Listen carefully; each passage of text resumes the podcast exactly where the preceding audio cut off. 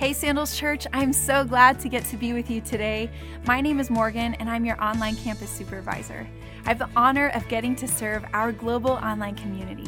Hey, if you haven't heard, we're a church that is all about being real real with ourselves, real with God, real with others. If you are new to Sandals Church today, let us know by going to sandalschurch.com/next, and someone from our team will connect with you. Whether you're a first time watcher or you've been joining us for a while, we are so glad that you're here.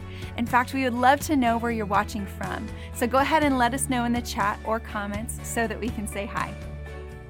As we get started, we'd love it if you would share this service with a friend by clicking the share button or going to move.sc slash watch with me. When you share this service, our message and vision have a chance to change lives in ways you may have never expected. Hey, by the way, if you have kids, we want you to know that we have programming just for them. You can go to sandalskids.tv and have them watch right now or later on. For now, we're about to get started by singing together and worshiping our awesome God. You may be tuning in with your family, community group, or by yourself, but regardless of who is or isn't in the room with you, we hope that this time will be one in which you feel free to sing and worship as we remember just how good our God is. Let's worship. Welcome to service, everyone. We're so glad that you joined us. We want to invite you to worship the Lord with us.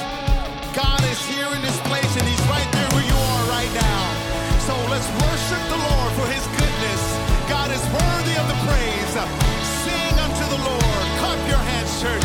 Let's sing.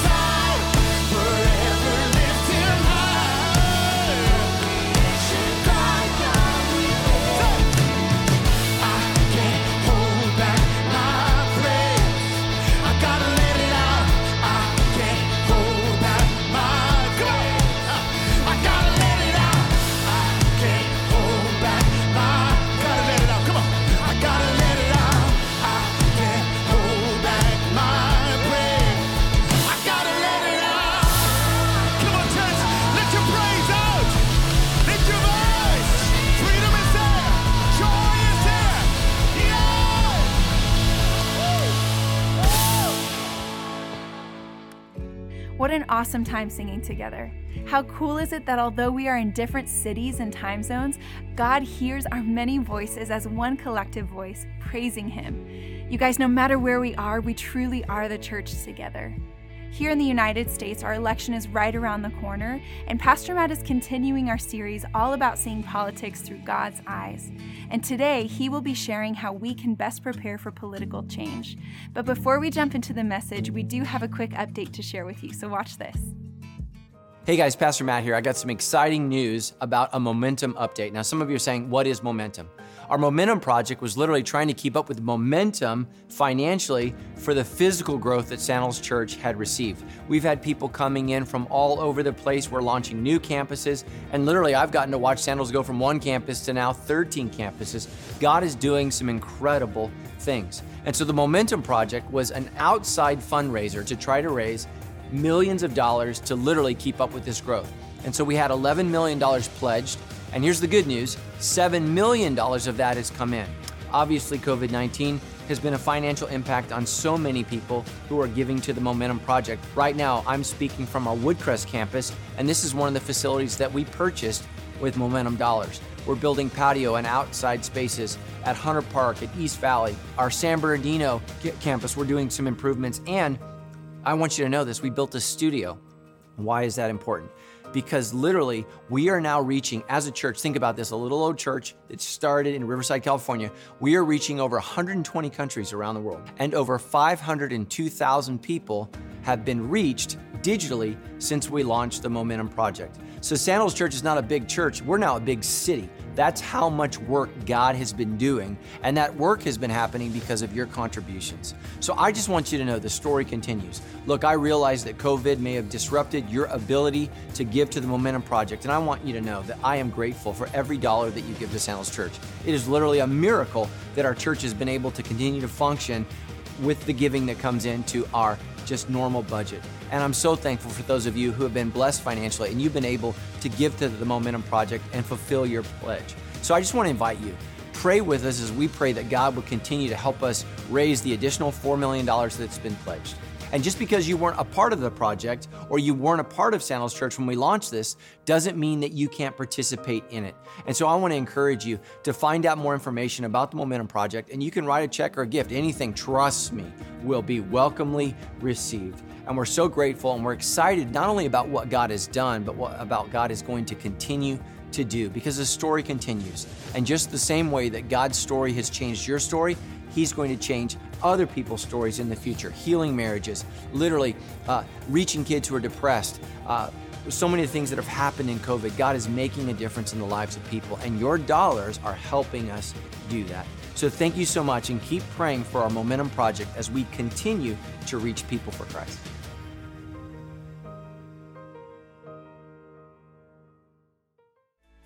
You guys, that is so incredible. From all of us here at Sandals Church, thank you to those of you who have been giving to the Momentum Project so far. I love being a part of this team and seeing people all over the world get involved by starting groups, volunteering, and giving to what God is doing here. The story continues as people from all over the country and the world are starting to launch Sandals Church Anywhere locations to share this experience with those in their community. Whether you're looking to keep giving towards your pledge or to start giving to this project, you can do that anytime at give.sc or within the Sandals Church app. Just be sure to select Momentum from the menu options. Whether you choose today to give to the Momentum Project or to Sandals Church in general, thank you so much for helping us further the ministry of Sandals Church. I can't wait to share more as the story continues. For now, let's hop into the message with Pastor Matt.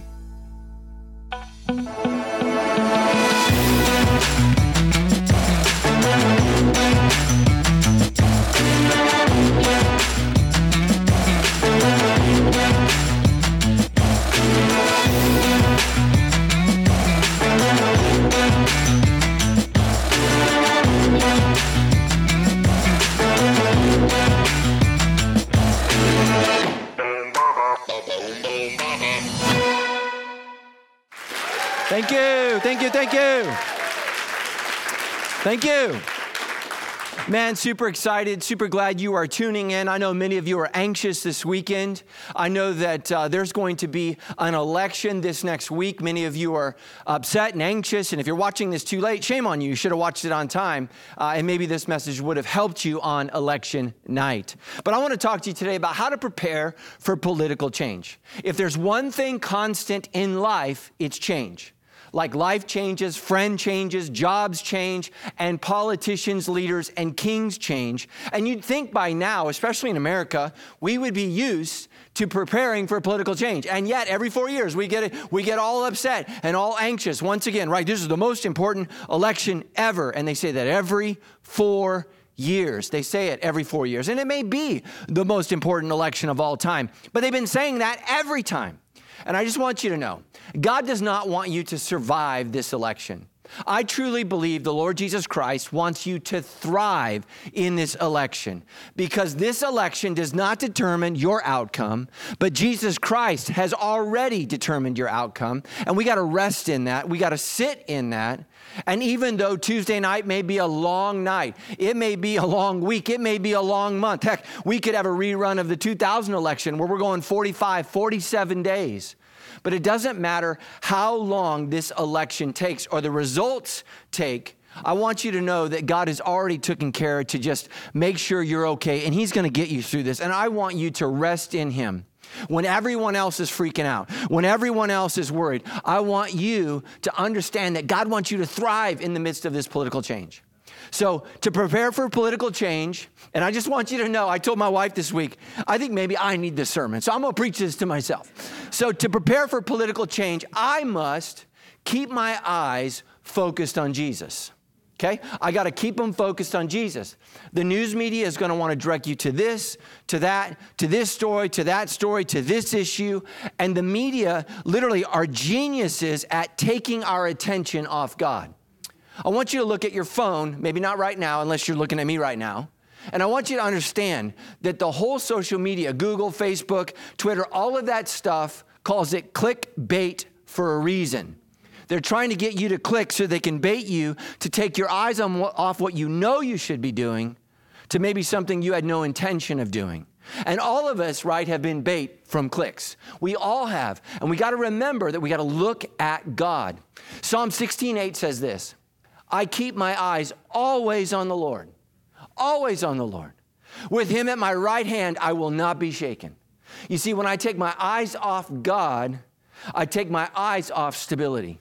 And some of you, you're going to be staring at the TV. You're going to be looking, you know, who won, who won this state, who won that state, you know, who's up here, who's up there, you know, what about the electrical votes, electoral votes, what about my vote, you know? And we're going to have all this anxiety. And here's the thing if you want to thrive in this election, keep your eyes on God. If you want to freak out, if you don't have enough anxiety in your life, you're like, you know what, Pastor Matt, I've been sleeping way too well, then watch the news.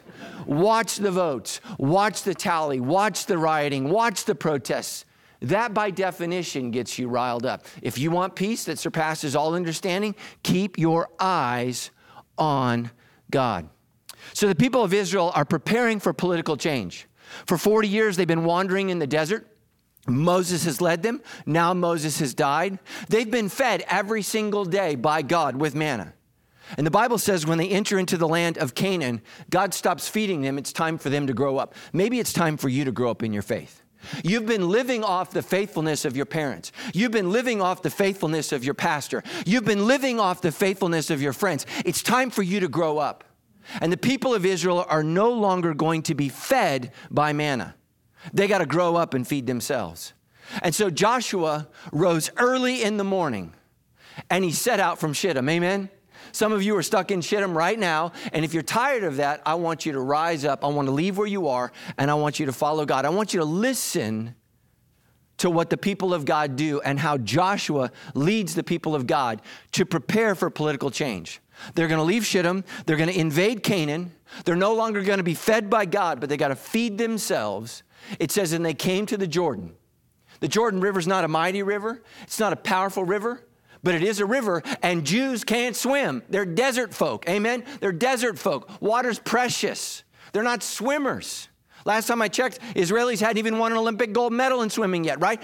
It's just not their forte. And so water is intimidating, water is scary. That's why in the book of Revelation, John says, Hey, amen, Jewish people, there's no sea in the new earth. Praise God, because that's scary, right? They're a people of the land, that's who they are. So they came to the Jordan River. And he and all the people of Israel lodged there before they passed over. So they come right up to the Jordan River, right up to this body of water. And Joshua says, at the end of three days, the officers will go through the camp, listen to this, and command the people. So here's the command. Many of you ignore God's commands, which is why you have yet to attain God's peace. Here's the command. As soon as you see the ark of the covenant of the Lord, your God, being carried by the Levitical priests, then you shall set out from your place and follow it. Here's what God says on the eve of political change, right before the biggest election in Israel's history, Joshua commands the people keep your eyes on God. Keep your eyes on God. You don't move until God moves. You don't follow anybody else. You don't run after anybody else. You wait till the priests pick up the Ark of the Covenant. And inside the Ark of the Covenant are the commandments of God. It represents the presence of God. You follow God's movement. Look, in order to thrive in this political climate, in, in order to survive this election, you got to keep your eyes focused on God. What is God doing? Some of you are so worried about what's happening in individual states, what's happening in individual cities, what's happening on Facebook, what's happening on Google, and you have failed to ask, What's happening in heaven? What is God doing? God is on the move, and many of you have not even noticed it. God is moving. The author of Hebrews 12, 1 and 2 says this And let us run this race, let us run with endurance the race that God has set before us. You know what election 2020 is all about? It's a race for the White House. That's not your race. You've been called to a different race. And some of you are fatigued because you're running in a race that you've not been called. You are focused on an outcome that you cannot control. And you need to stop and you need to ask yourself Have I taken my eyes off the prize? Am I running the wrong race? And let us run with endurance the race that God has set before you. God's given you a race. Listen to me, you can win. But some of you have chosen to run another race you'll never win. And you're exhausted, you're tired, you're exasperated, and you're wondering why God won't bless the race you're running. And God's trying to tell you you're running the wrong race. You're on the wrong track. Man, some of you are in the wrong stadium. Come back and let us run with endurance the race that God has set before us. So, how do we run this race? We do this by keeping our eyes on Jesus. What is Jesus doing? What is God doing? And so, some, so many of us, we're so worried about what's happening in the political climate in our culture, we have failed to look at what's happening in heaven. What is God doing? God is on the move, God is doing great things. To prepare for political change, I must, listen to this, man, this is for me. Never fear the outcome, but always fear the Lord. Never fear the outcome. Man, the last election, 2016, I don't know about you, but I got an eye twitch at about 8:30 at night. 8:30 at night, I just started twitching. I was twitching. I didn't know what was going to happen. My wife's like, "What's wrong?" I'm like, "I don't even know." Like I was like a robot shutting down. Because I realized in 2016 I got all wrapped up in the process and the outcome was terrifying for me. Now to be totally honest, I was nervous whether Hillary or Trump won. I, I mean, the whole thing just kind of scared me to death, right? I mean, it worried me. And that's where some of you are, right? I mean, I saw this bumper sticker that said, any grown, mature individual, 2020, right? And that's like where you are, like, oh my gosh, that's me. I saw another bumper sticker that said, vote meteor. It said, just end it, 2020, right? And that's how some of us feel. We're like, oh my gosh, I'm so, I'm so anxious. Because we have these two senior citizens running for election that are the future. They're the future. Amen. My gosh. And we're so worried, we're so uptight, we're so anxious. Proverbs 19 23. The fear of the Lord leads to life. You know what the fear of political outcomes leads to? Depression, anxiety, worry, fear, suicide. Look at our culture. We're more politically active than we've ever been. More people are voting that have ever voted, and we're more miserable than we've ever been. The fear of the Lord leads to life. The fear of the Lord leads to life. You know what the fear of Trump leads to? Depression, sadness, anxiety. You know what the fear of Biden leads to? You're gonna be a mess. You're gonna be a disaster. You and I are called to fear the Lord. That leads to life. That's a healthy fear, right? Healthy fears keep you alive. If you have no fear, you're to be stupid and die way too early. You can stand before God. Well, it must have been my time. The Lord's like, no, you're way early. Why? You were stupid. You didn't fear things. The fear of the Lord leads to life. Listen to this. Anybody not been sleeping? Anybody been anxious? I don't know about you, but I lay down, my brain wakes up. Oh, hello. Here's all the things we didn't think about today. The fear of the Lord leads to life. Oh man, listen to this. So that one may sleep satisfied, untouched by evil. Oh. You see, when you fear the Lord, you don't have to fear the dark because you know the Lord is with you. God is with you. When's the last time you had a satisfying sleep? Anybody wake up and you feel like nothing happened all night? You're like, good God, what happened? I spent $8,000 on this mattress. It doesn't work at all. right? We got all kinds of mattresses. We got sleep doctors now. We, we sleep on more more comfortable things than any relative in your history. Like they used to think, oh, a nice cool cave, that's comfy. and they put their head on a rock. You are lying on, on the softest marshmallow ever made by man, and you're like, uh, uh. And if you're married, she's got her side, your side, your firmness, her firmness, your temperature, her temperature, and you're just like, ain't working. You know why? You fear everything but God. You fear everything but God. The fear of the Lord puts you to sleep at night because you know God's in control. And I can go to bed, oh Lord, but my marriage, well, I'm going to put it in God's hands. He's stronger than me. Oh God, my kids, I'm going to put them in God's hands because He's stronger than me. Oh, my job, I'm going to put my job in God's hands because He's more powerful than me. You want to sleep well? Fear the Lord. You want to rest well? Fear the Lord. You want to screw up your life? Be afraid of everything else. I mean, some of you call yourself Christians, but the devil's smarter than you are. At least he knows he should fear God. Joshua 3 4. He says this Don't move until you see the ark moving. Don't move until you see the priest carrying it. Listen to what he says. Yet there shall be a distance between you and it. You better stay away. You know why? The ark represents God. And you might be the people of God, but you're not God. Yet there shall be a distance between you and it, about 2,000 cubits. You're like, what's a cubit? About a half a mile. Half a mile. So many of you Christians, you wrongly believe that when you go to heaven, the first thing you're going to do is run up and hug Jesus. The first thing you're going to do is fall on your face and go, oh, my bad. My bad. Because you've never actually seen him. When the disciples, Peter, James, and John, actually saw Jesus, the transfiguration, they didn't know what to do. They were terrified. They were terrified. They weren't sure that they should be there. They actually said this Lord, is it good that we're here? Because I kind of feel like we're going to die because they just saw Jesus for who he really was. Listen to what Joshua says Don't come near it. Don't come near it. Make sure you keep a healthy distance. You see, the problem for many of us as Christians is not that we don't believe that God loves us, it's that we have failed to believe that we're supposed to fear Him. Yes, God loves you. Yes, God cares for you, but you're called to fear Him. Most people don't run into sin because they forgot about God's love. Most people run into sin because they forgot to fear God.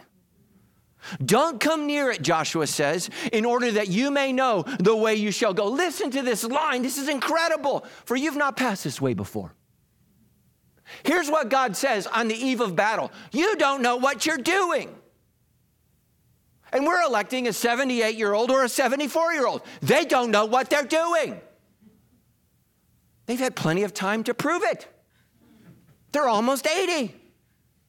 Let me tell you something. You know why you're anxious? You know why you're worried? You know why you're upset? You don't know the way. You don't know the way.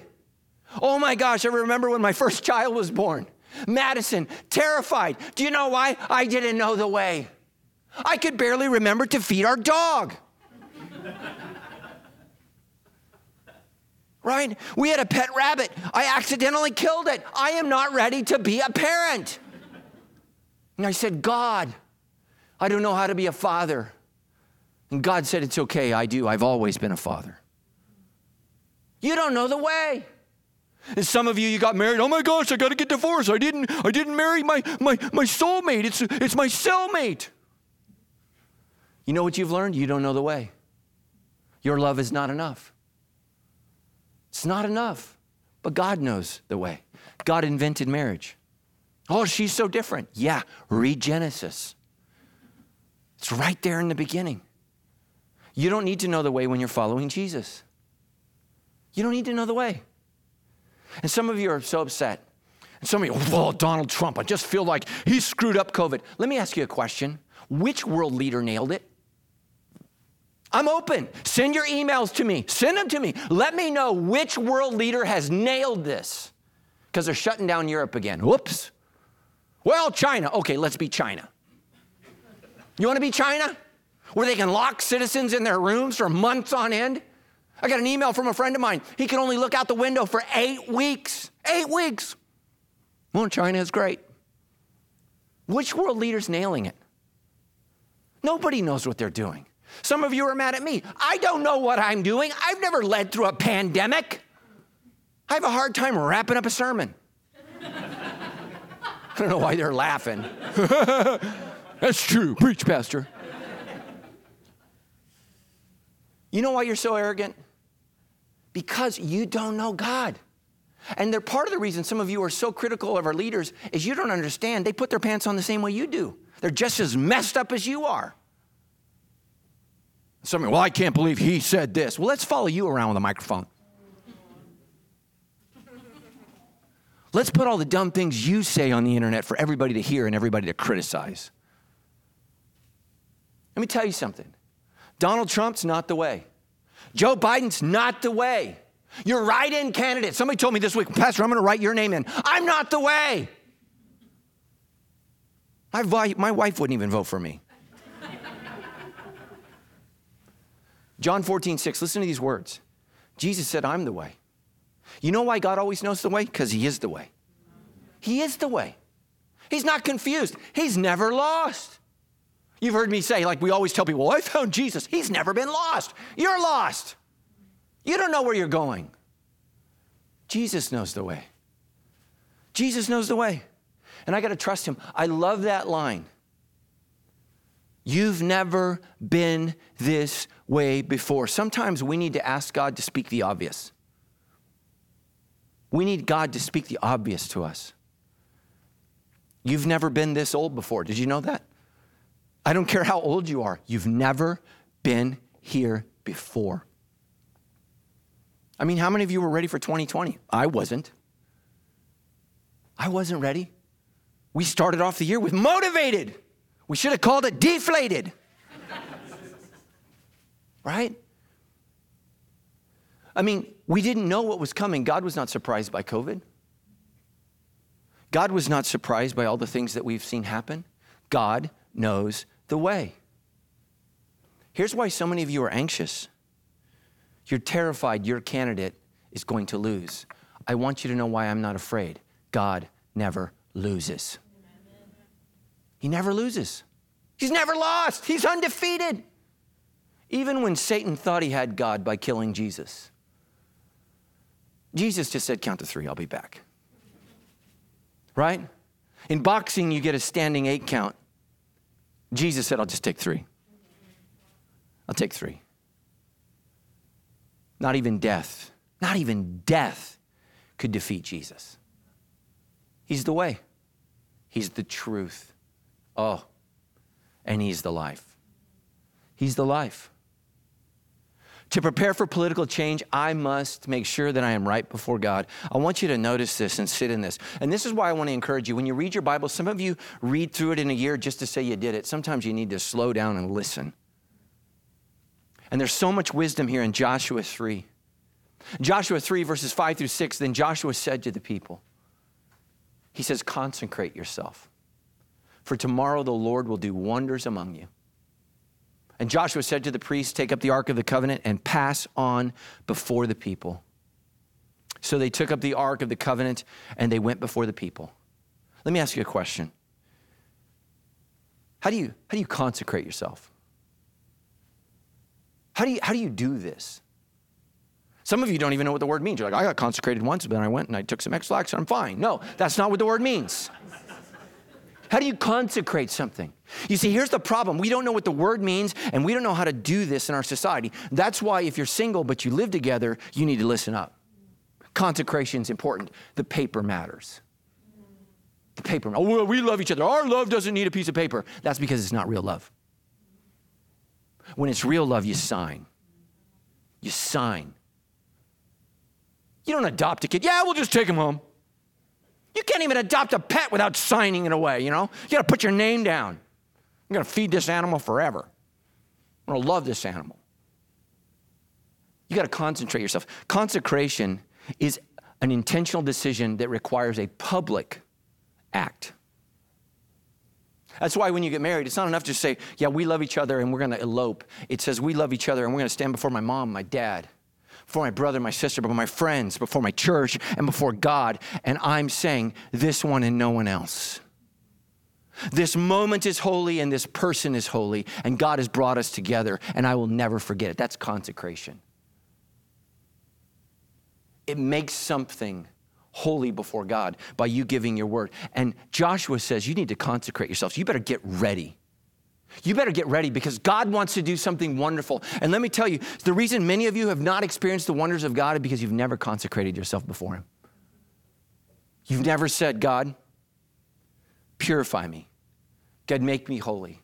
God, I repent of my sin and I turn to you. God, I turn away from everything I do and I turn to everything you want to do in my life. That's consecration. God, separate me from everyone else. It doesn't matter what all the other kids are doing. God, I want to be one of your kids, and I want to do what you've called me to do. Part of consecration is not just thinking about what you're going to do, it's thinking about what you are not supposed to do. The book of Ephesians, the apostle Paul says this.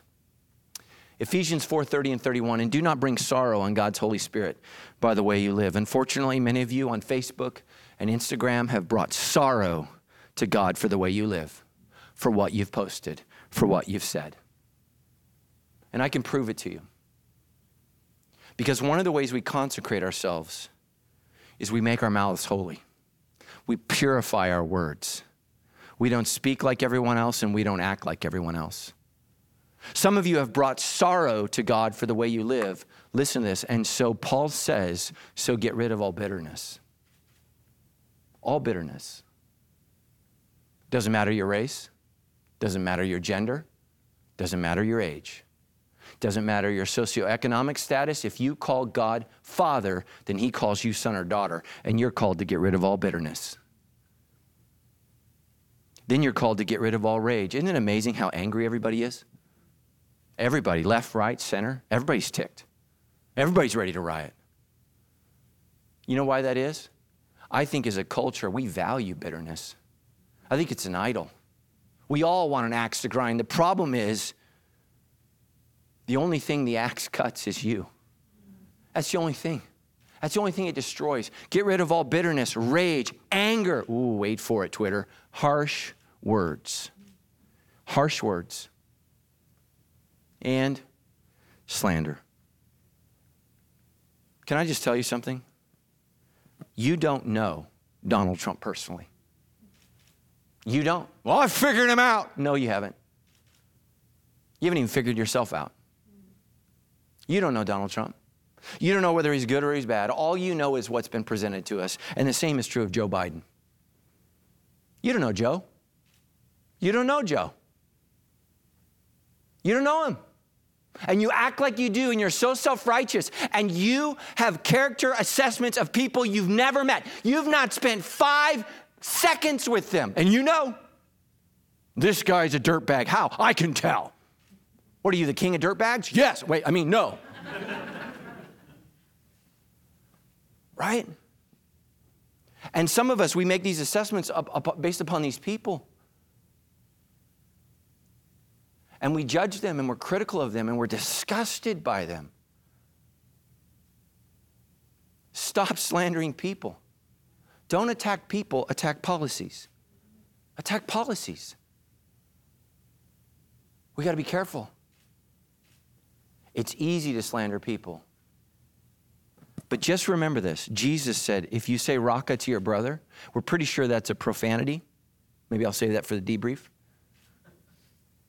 It's a profane word. If you call your brother a profane word, Jesus says you're in danger of the fires of hell. And let me ask you this how many of you can't get over some harsh word that was said to you years ago?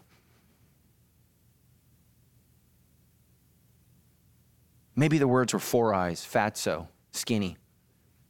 Maybe somebody said you're gross, you're ugly. Isn't that amazing? You can't remember anything from second grade but those harsh words. Most of us can never remember the day somebody told us we were smart, but we can sure remember the day somebody said we're stupid. Isn't that amazing?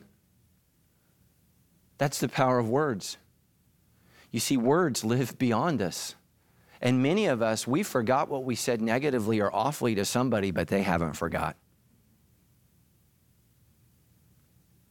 James 1 20 through 21 says, Human anger does not produce the righteousness of God. Listen to me, when I'm angry, I know that is not the time to speak. That is not the time.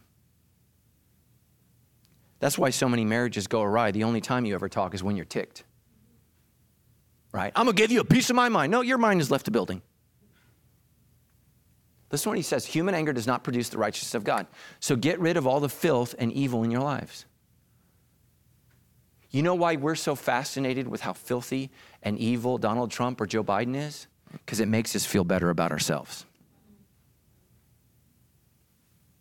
And humbly accept the word of God that he's planted in your heart. For it has the power to save your souls. God's word has the power to save your soul. Neither candidate even has the power to save your life. COVID's proven that. Donald Trump couldn't even protect himself against the virus.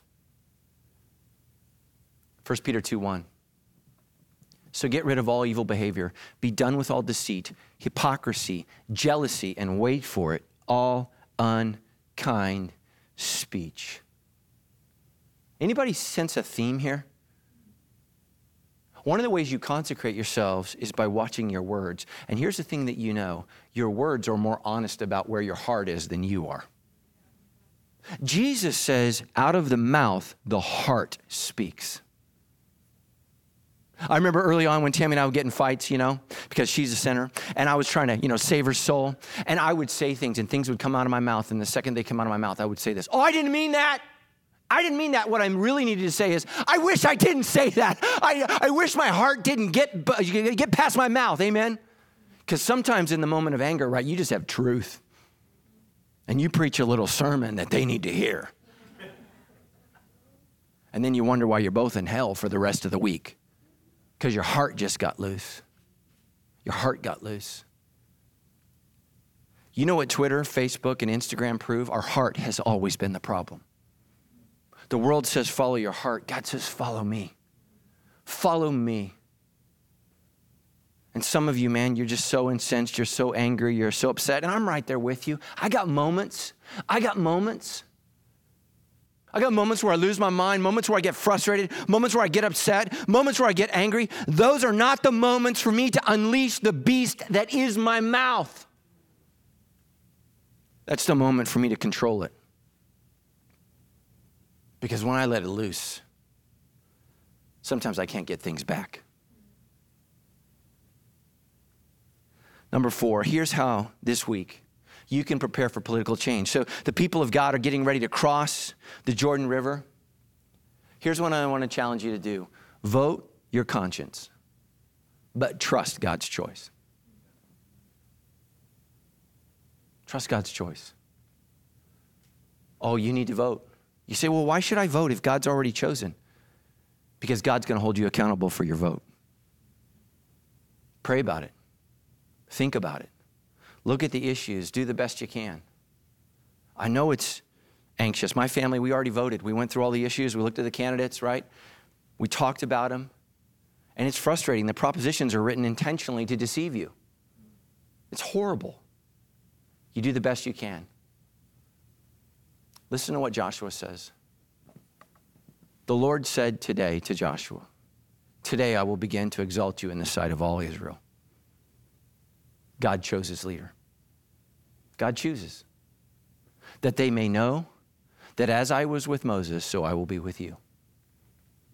Some of you don't know this, and you're, you don't know your Bible the way that you should, but Romans, the Apostle Paul says this to the people of God, the church of God. He said, Let every person be subject to governing authorities. Why? For there is no authority except from God. And those who have exist, those who exist have been instituted by God. That's hard. This is varsity level spirituality. This is varsity level theology. This is tough stuff.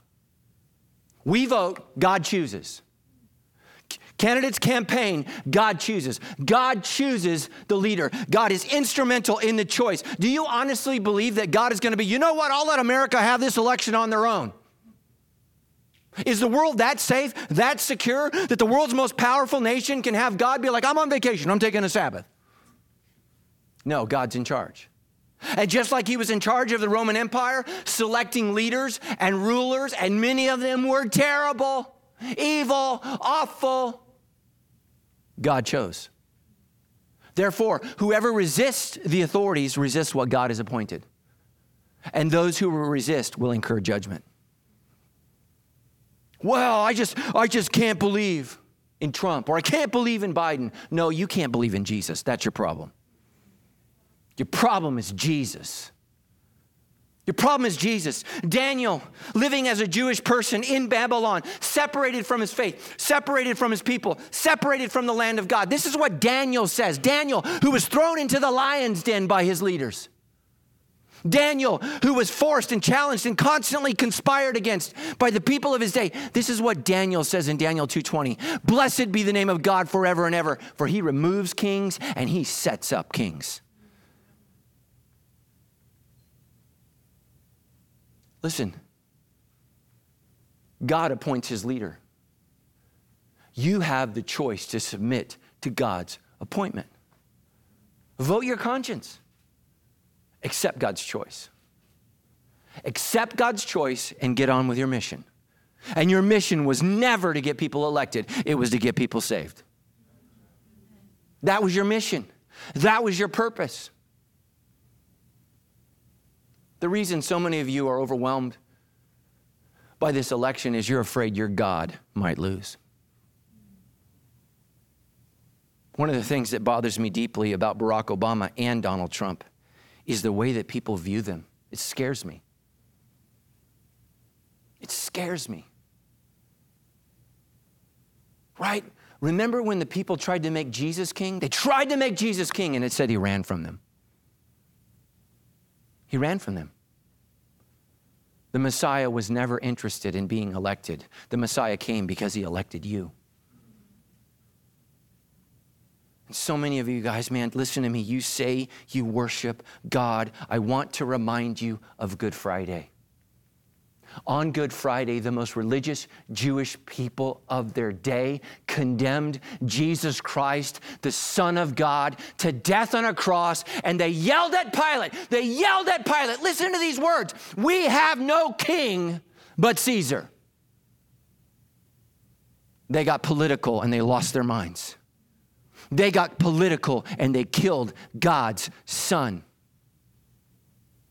They were more interested in personal power than they were ever interested in personal surrender. And that's you. That's you. And I'm not trying to condemn you. I'm trying to speak to you so you can be saved. Some of you are going to stand before God on Judgment Day, and you're going to find yourself in hell with a bunch of other Republicans who worshiped the wrong God or you're going to find yourself in hell with a bunch of other Democrats who worshiped the wrong God. It's why John ends his letter in 1 John with these words Little children, stay away from anything that takes God's place in your heart. And some of us, in our self-righteousness we say we've turned away from sexual sin we've turned away you know from from money but we've turned to politics in the name of god and in that we've turned from the name of god we have no God but Caesar. And some of you, what you say is we have no God but Trump, or we have no God but Biden. Listen to me. You need to say, I have no God but Jesus. And I got news for you. If he can rise from the dead, he can work with either candidate. You think Jesus is in heaven? Oh my gosh, they elected Biden. What are we going to do, Dad? What are we going to do? Right? And some of you, oh my gosh, Donald Trump again. What are we going to do? Heavenly Father, how could you do this? The Trump train ran us over. God's going to say, You worship the wrong God. Listen to me. If God can work through Cyrus the king, if God can work through Nero,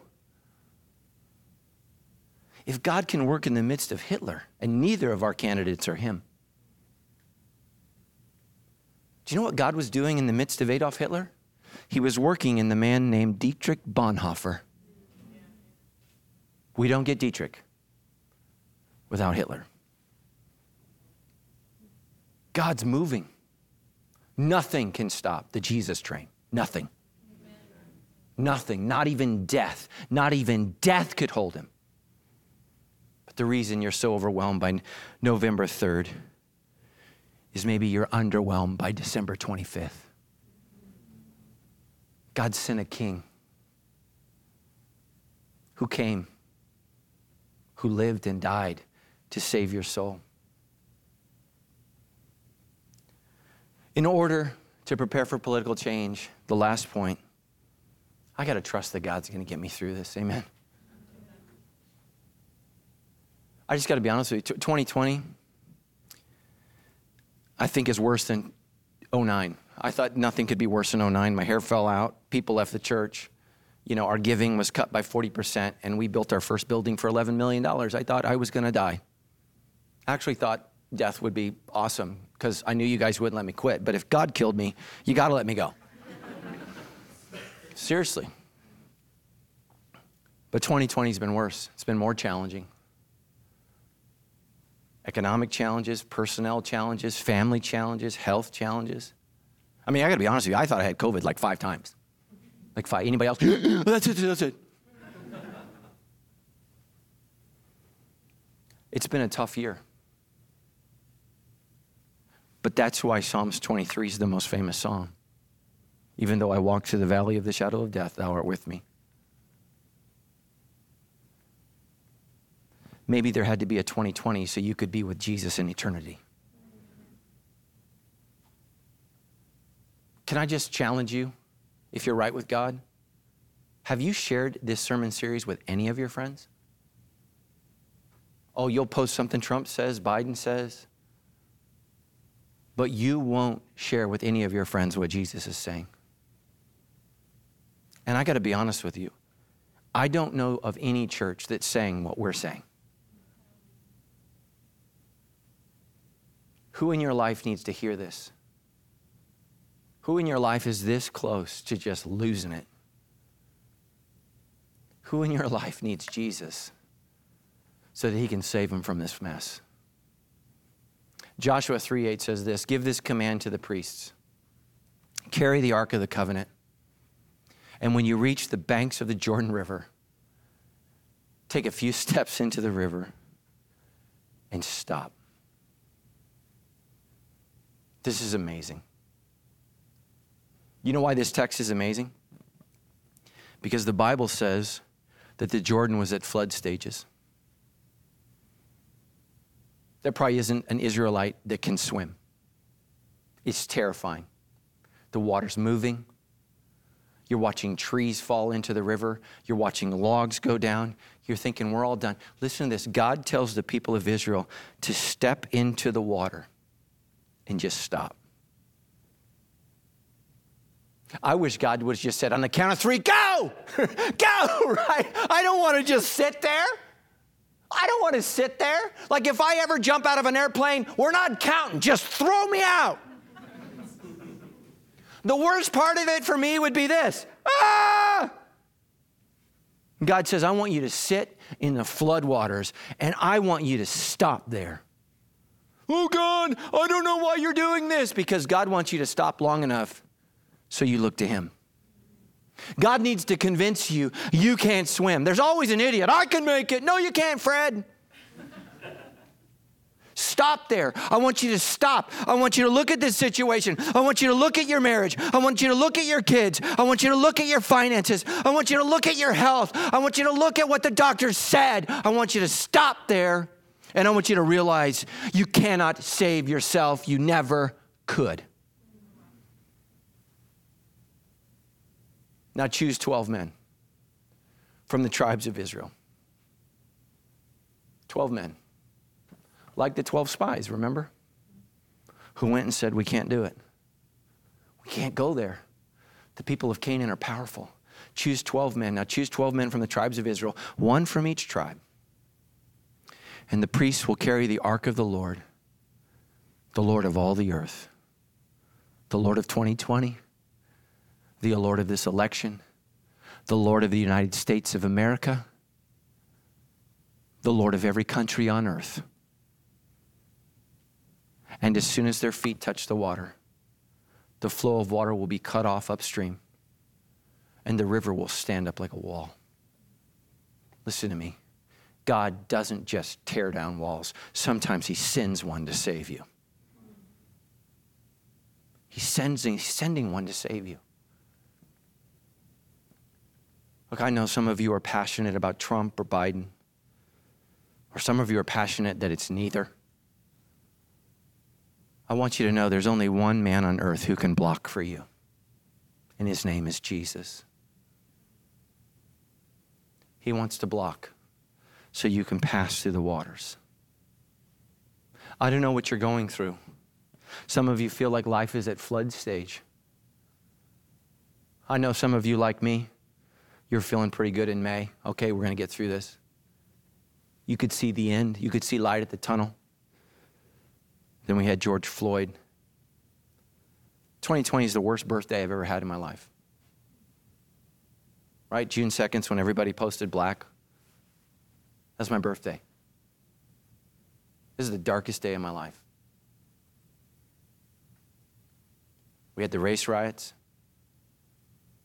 Then we've seen the COVID uptick. We've seen the economic collapse. I've prayed with people in our church who've lost everything. Everything. Some of you are up to your neck. You're like, Lord, I can't take any more.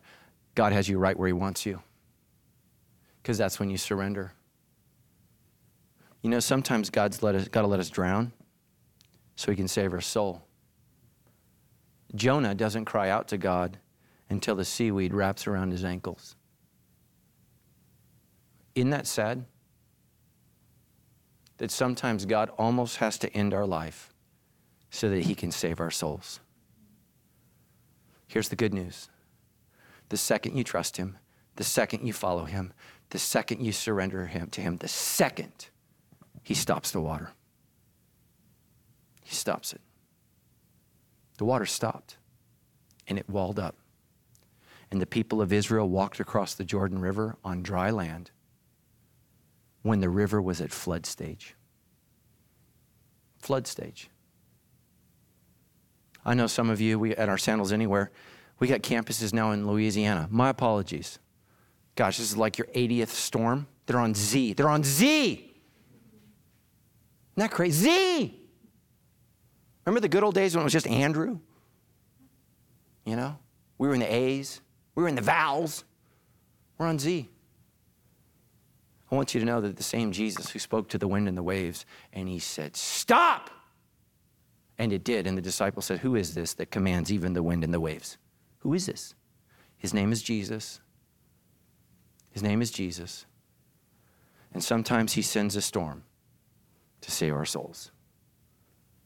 What you need to do right now is surrender to Jesus. He wants to give you peace that surpasses all understanding. He doesn't want you to vote for, for Trump or Biden. He wants you to vote for him because he's already voted for you.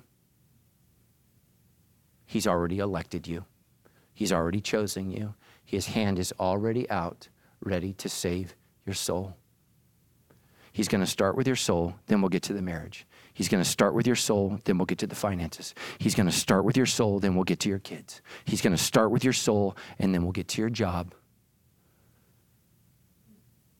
But He's got to save that in your life that is in the most danger. and it's your soul.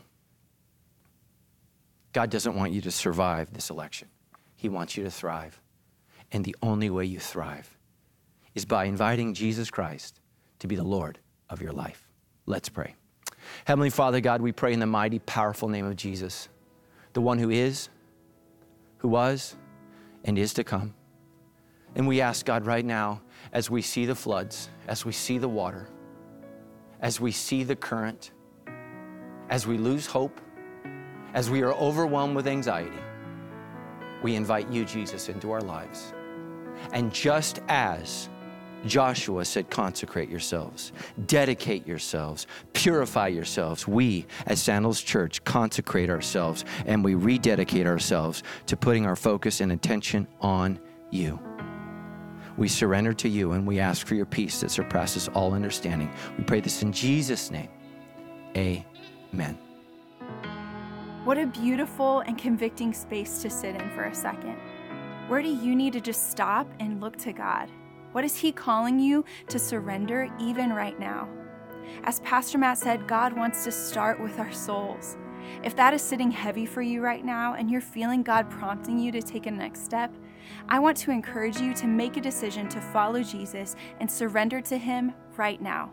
Please go to sandalschurch.com slash next and share your decision to follow Jesus with us so we can be praying for you and celebrating with you. It's in following Him that we find that peace that surpasses all understanding. If you're already following Jesus, maybe there's a person you can share this service with that will be encouraged or challenged. Can I just ask you to pause for a second and ask God who in your life needs to hear this?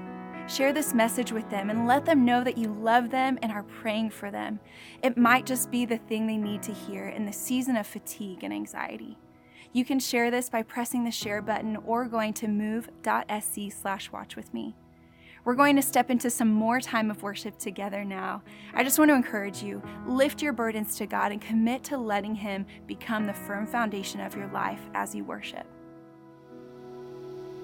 Church, there's only one foundation that we can build our lives upon, and that is Jesus. Everything else is sinking sand.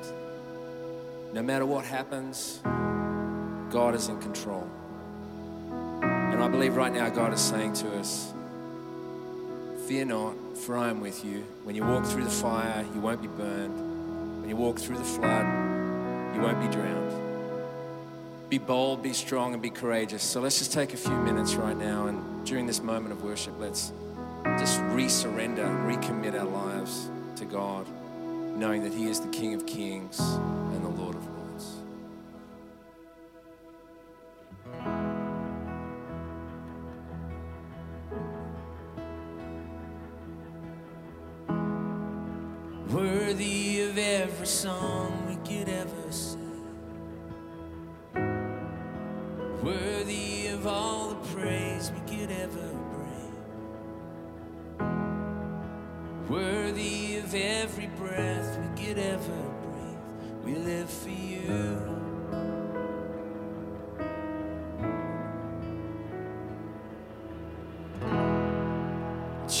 Jesus, the name above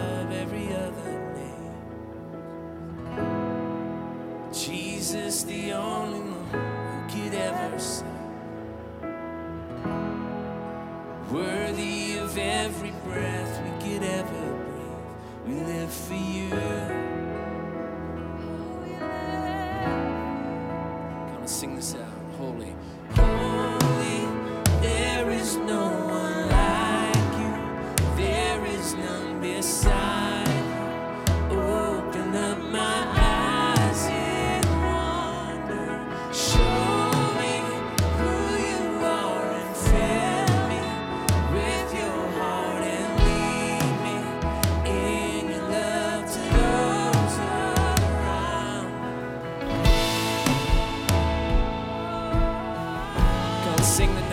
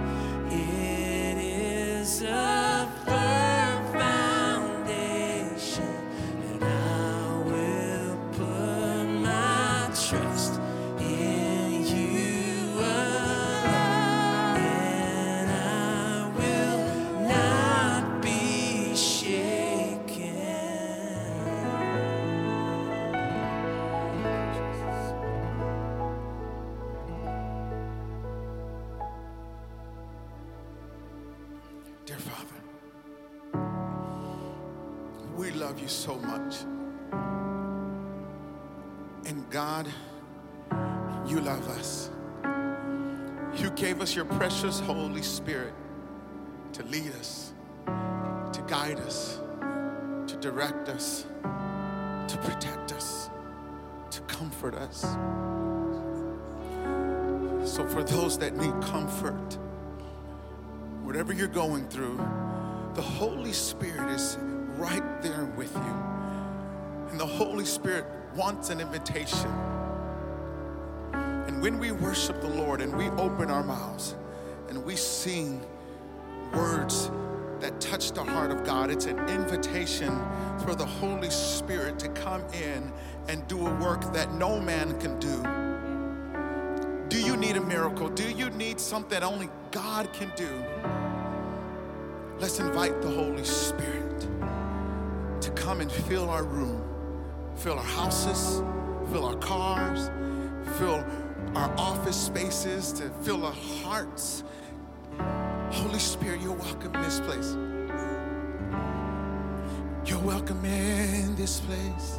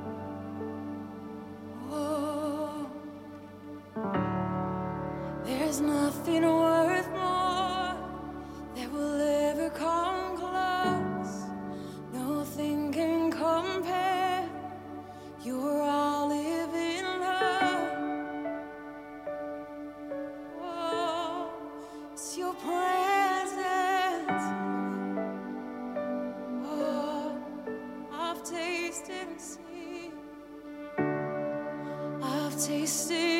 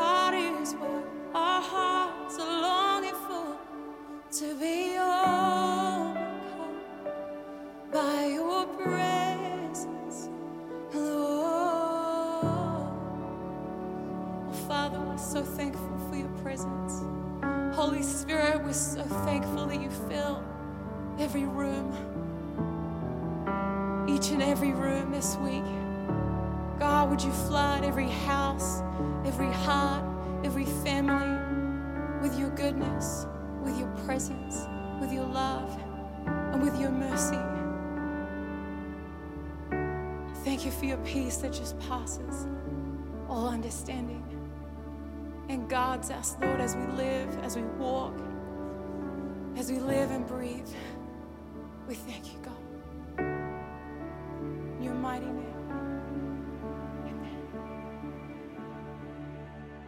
I pray right now that you feel the presence of God in your home, your community, wherever you are. Know that as you go today, we love you and we are praying for you. May we be the hands and feet of Jesus this week as we represent his church. We'll see you right back here next week, friends.